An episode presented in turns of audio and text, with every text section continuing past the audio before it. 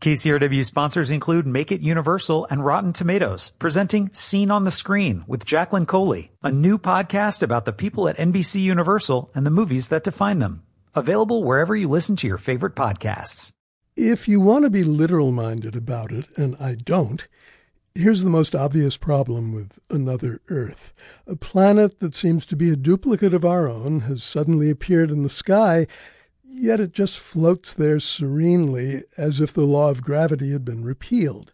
Other far-fetched notions turn up regularly. The small-scale film has more outsize ideas than it could possibly manage.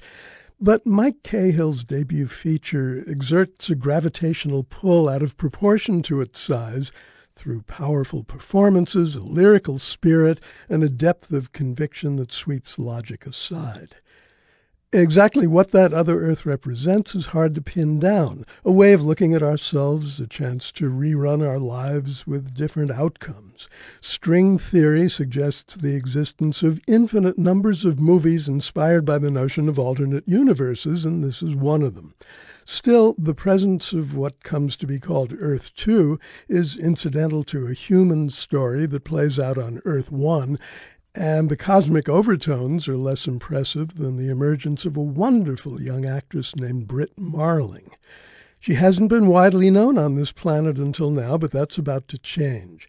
She plays Rhoda Williams, an ex-student of boundless promise who buries herself in menial labor to atone for having done something horrible and presumably irreversible.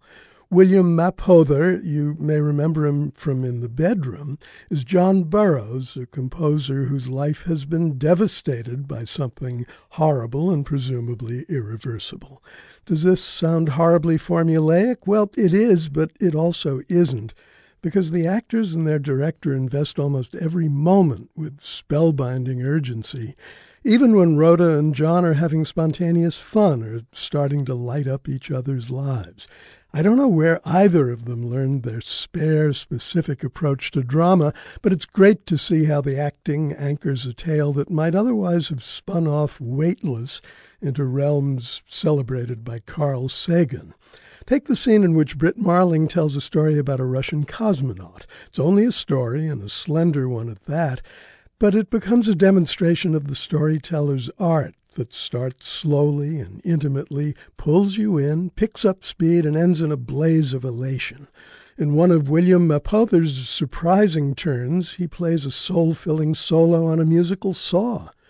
The tones may have been electronically enhanced, but the scene, like so many others, keeps you watching intently. I don't want to oversell Another Earth. A few passages feel fairly pretentious. One of them involves an aged janitor. And the mysterious apparition of Earth two promises a profundity that doesn't pay off. And when Rhoda and John peer at the nearby planet through an amateur telescope, why in this world don't they open the window to see it more clearly? All the same, a small, smart movie that keeps you watching intently is a big deal. I'm Joe Morgan Stern. I'll be back on K C R W next week with more reviews. K C R W sponsors include Make It Universal and Rotten Tomatoes, presenting Scene on the Screen with Jacqueline Coley, a new podcast about the people at N B C Universal and the movies that define them. Available wherever you listen to your favorite podcasts.